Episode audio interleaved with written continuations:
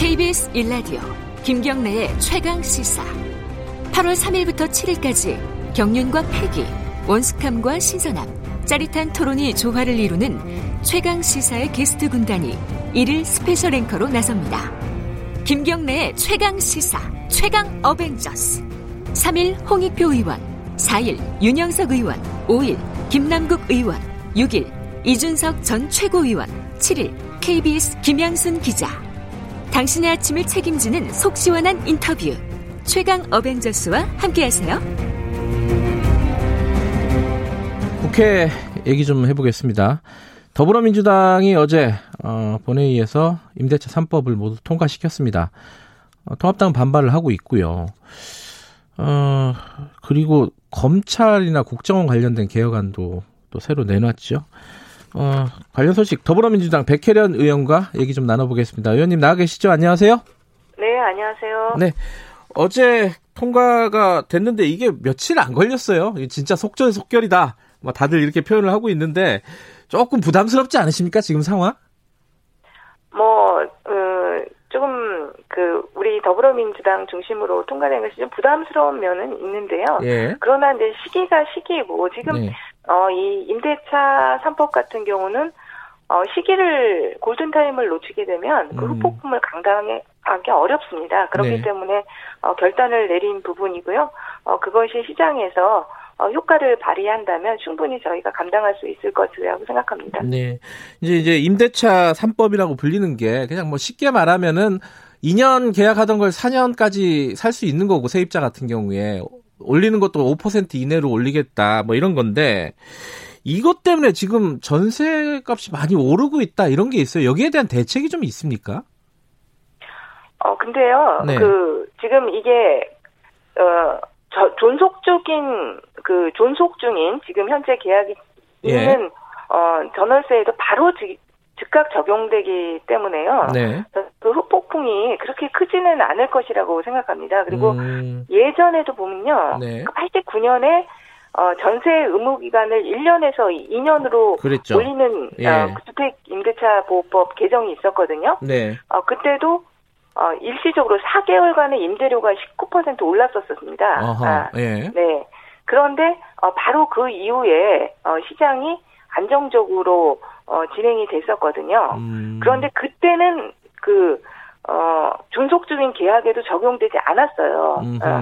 그래서 더그 후폭풍이 컸던 반에서 네. 이번에는 존속적인 계약에도 바로 적용되고 또 국무회에서 바로 의결을 해서 네. 오늘부터 바로 시행되는 거 아닙니까? 네. 아, 그렇기 때문에 어, 일시적인 출렁그램이 있었을지 모르겠지만 네. 어, 바로 안정될 수 있는 상황이 아닌가 그렇게 음. 봅니다.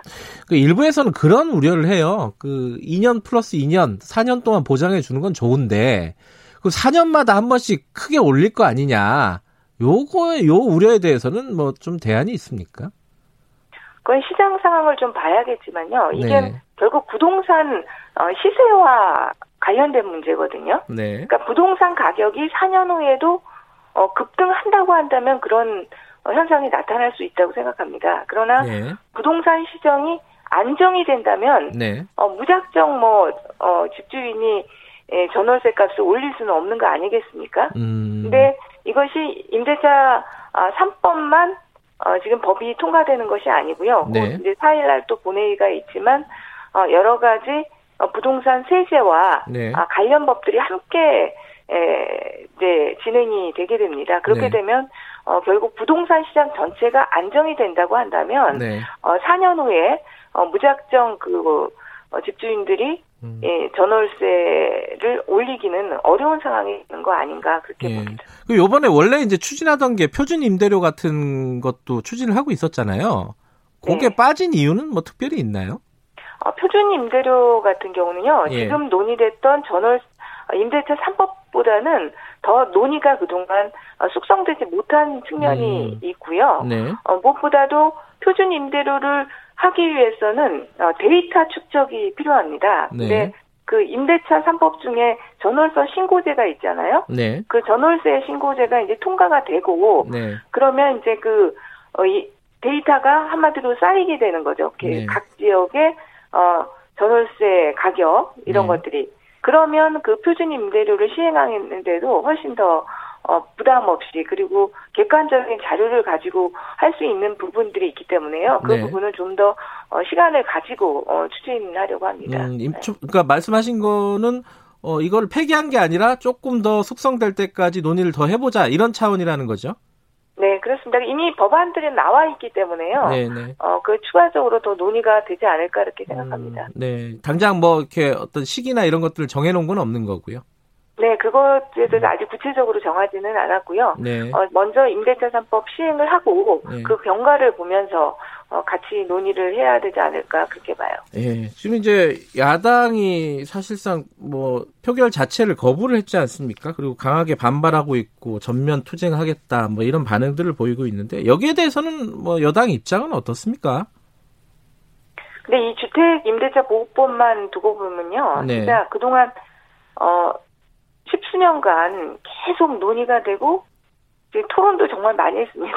아, 예. 20대 국회 때도 저도 그때도 제 저 그때 20대 국회 때도 제가 법안을 발의했었고 네. 했었는데 일수에서 결국 토- 통 어, 통과가 되지 못했는데요. 네. 근데 어쨌든 지금 예, 제가 더 그 미통당 의원님들한테도 그래서 결국 이 법안들에 대해서 반대하는 거냐 그러면 또 말을 정확하게 하지 음, 않으세요. 네. 그러니까 이건 결국 민생의 에, 문제이고 지금 어 정파적 이해관계를 음. 앞세울 문제는 아니라고 보거든요. 네. 그래서 어 결국은 어 또 그렇다고 지금 장애투쟁 문제도 논의는 하셨지만 안 하시는 걸로 된것 예. 같고요. 그래서 어 조만간에 또 다시 정기 국회 시즌이 들어오고 여야 간에 네. 협력할 수밖에 없기 때문에 네. 어, 국회로 다시 들어와서 함께 하시자고 말씀드리겠습니다. 예.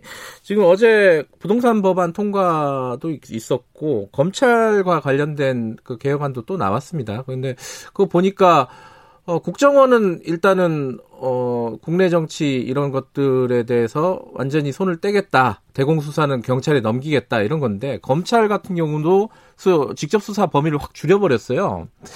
이게 어, 지금 검찰 조직에서 지금 감당하고 있었던 게 있지 않습니까? 이게 현실적으로 그거를 한 6분의 1로 줄인다는 건데 그게 가능한 거예요? 이게 어떻게 받아들여야 될까? 예. 지금 이 어제 그 바- 박침은요 이미 예. 형사소송법에서 저희가 규정한 겁니다. 지난번에 형사소송 통과를 할 때요 음. 네. 검경 수사권 조정을 했지 않습니까? 네. 거기서 어, 형사소송법상의 6대 범죄만 직접 네. 수사를 하기로 돼 있었습니다. 예. 그래서 그것을 구체화한 것일 뿐이지 음. 범위를 줄인 것이 아니고요. 아, 네, 예, 그걸 먼저 예, 정확히 범위를 줄인 것이 아닙니다. 예. 그러니까 직접 수사를 할 수 있었던 여섯 개의 범죄에 대해서 네. 구체적으로 그러면 그 범죄 중에서도 어떤 부분들을 할 것인가 네. 그것을 한정한 부분이었죠. 예.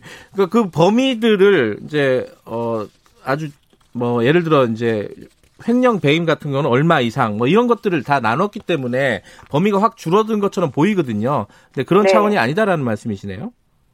그러니까 그때 당시도 그 예. 범죄 어, 부패 범죄, 뭐 네. 경제 범죄 이런 거 있지 않습니까? 그리고 그것을 어, 구체적으로 어, 범위를 제한하는 것은 네. 어, 나중에 어, 그 령으로 하겠다고 음. 그 형사소송법에 돼 있는 거예요. 네. 그래서 그것을 구체화한 거죠. 그냥. 음. 근데 지금 이제 경찰한테 상당 부분 이제 수사를 넘기는 거잖아요.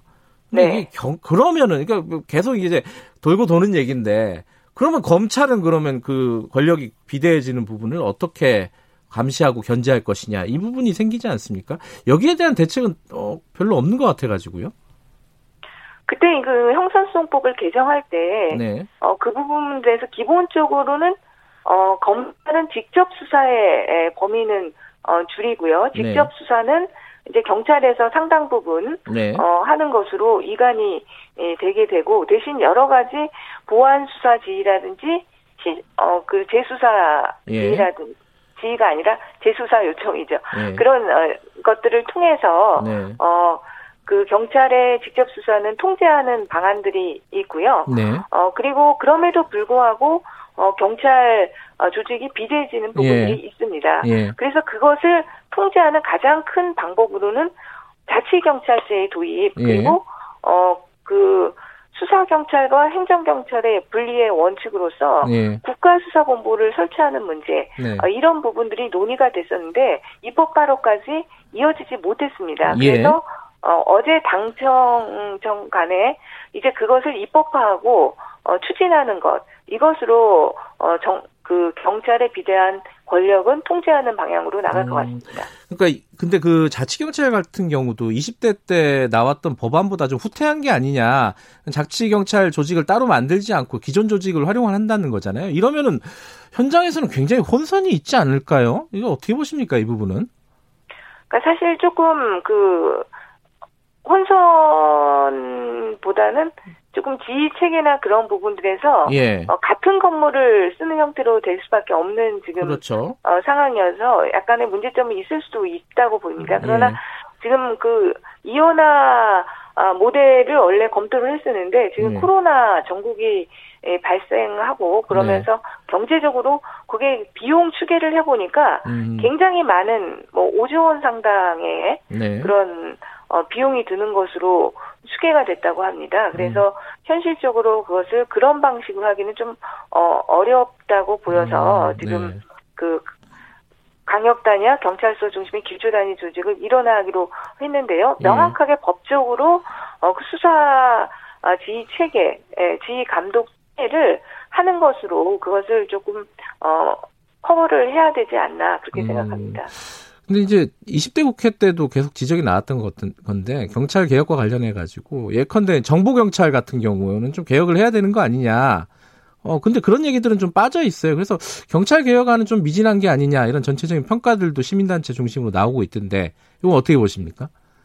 어, 정보경찰에 네. 어제 그 안에서 논의는 되지만 않았지만은요. 그 네. 정보경찰의 네, 범위를 축소하고 그 업무를 명확하게 하는 거 그런 부분들에 대해서는 계속적으로 논의가 되, 되었고요. 네. 추가적으로 네. 제가 볼 때는 입법 발의가 있을 것이라고 생각합니다. 그리고 음. 시민단체와도 계속 연계해서 네. 어, 지금 시행되는 어, 경찰, 검찰 네. 이런 개혁 법안들 중에서 빠지는 부분들이 있다면 네. 계속적으로 또 추가적으로 논의하고 입법화하는 네. 어, 그런 단계들을 밟아 나가도록 하겠습니다. 네, 지금 어, 공수처 얘기도 잠깐 여쭤봐야 되는데 공수처 후속 3법이 처리가 됐잖아요. 운영위원회에서. 네.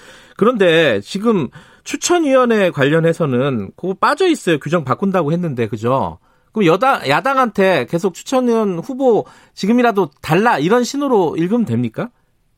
그렇습니다. 이거 어차피 그 공수처법 5법이 네. 야당의 비토권을 인정하고 있기 때문에 네. 뭐 규칙에서 그 추천과 관련해서 어 강제한다더라도 네. 어 결국 어 야당이 음. 응하지 않으면 좀 네. 어려운 부분이 있습니다. 그래서 어 계속해서 추천을 요청드리고요. 그리고 네. 어 제가 듣기로는 지금 미래통합당에서도 그래도 네. 법조인 출신 어 의원들끼리 모여서 논의도 하시고 그러셨다고 하, 예. 거든요 그러니까 어 일, 어느 정도 이제 지전이 있지 않을까. 공수처가 출범할 수밖에 없다는 것에 대해서는 네. 어, 미래통합당 측에서도 어 스스로는 인정할 수밖에 없을 것 같습니다. 그래서 어 협조를 계속 요청드리고요. 어쨌든 뭐 정말 협조가 안 된다면 결국 또 법 개정의 문제로 갈 수밖에 없거든요. 네. 그 상황까지는 가지 않을 것이라고 생각합니다. 근데 지금 여야 분위기로 봐서는 협조를 할 것 같지는 않은데 제, 제, 제 3자 입장에서 이렇게 보면요. 근데 그렇게 되면 어떤 시한 같은 게 좀 있습니까? 언제까지는 좀 해달라. 어, 이런 대략적인 어떤 마지노선 이런 게 있습니까? 그 법률상으로는 없는 것이고요. 예, 아니 네. 정치적으로 예. 네, 정치적으로 어, 그거는 이제 일단은 미래통합당에서 지금 헌법소원을 낸 것을 가지고 네. 그 이연성 여부를 가지고 그게 이제 판단을 기다리겠다 이 예. 입장이거든요. 예. 네. 근데 헌법재판소에도 이 사정을 알고 있고 그렇게 많은 시간이 음. 예, 걸리지는 않을 것이라고 생각합니다. 음. 그래서 헌법재판소의 판단이 나왔음에도 불구하고 정말 미래통합당에서 협조하지 않는다면 그거는 정말 입법을 입법 기관이 이행하지 음. 않겠다는 의사 표시거든요. 네. 그렇다면 정말 그거는 이제 법 개정에 저희가 나서는 음. 것을 고려할 수밖에 없는 상황이고요. 네. 어 빨리 예, 그 전까지 좀 나서 주시기를 바랍니다. 알겠습니다. 여기까지 네. 드릴게요. 고맙습니다. 네, 감사합니다. 더불어민주당 백혜령 의원이었습니다. 2부에서는 주호영 원내대표 만납니다. 자, 1부 여기까지고요. 8시에 돌아옵니다. 네, 네.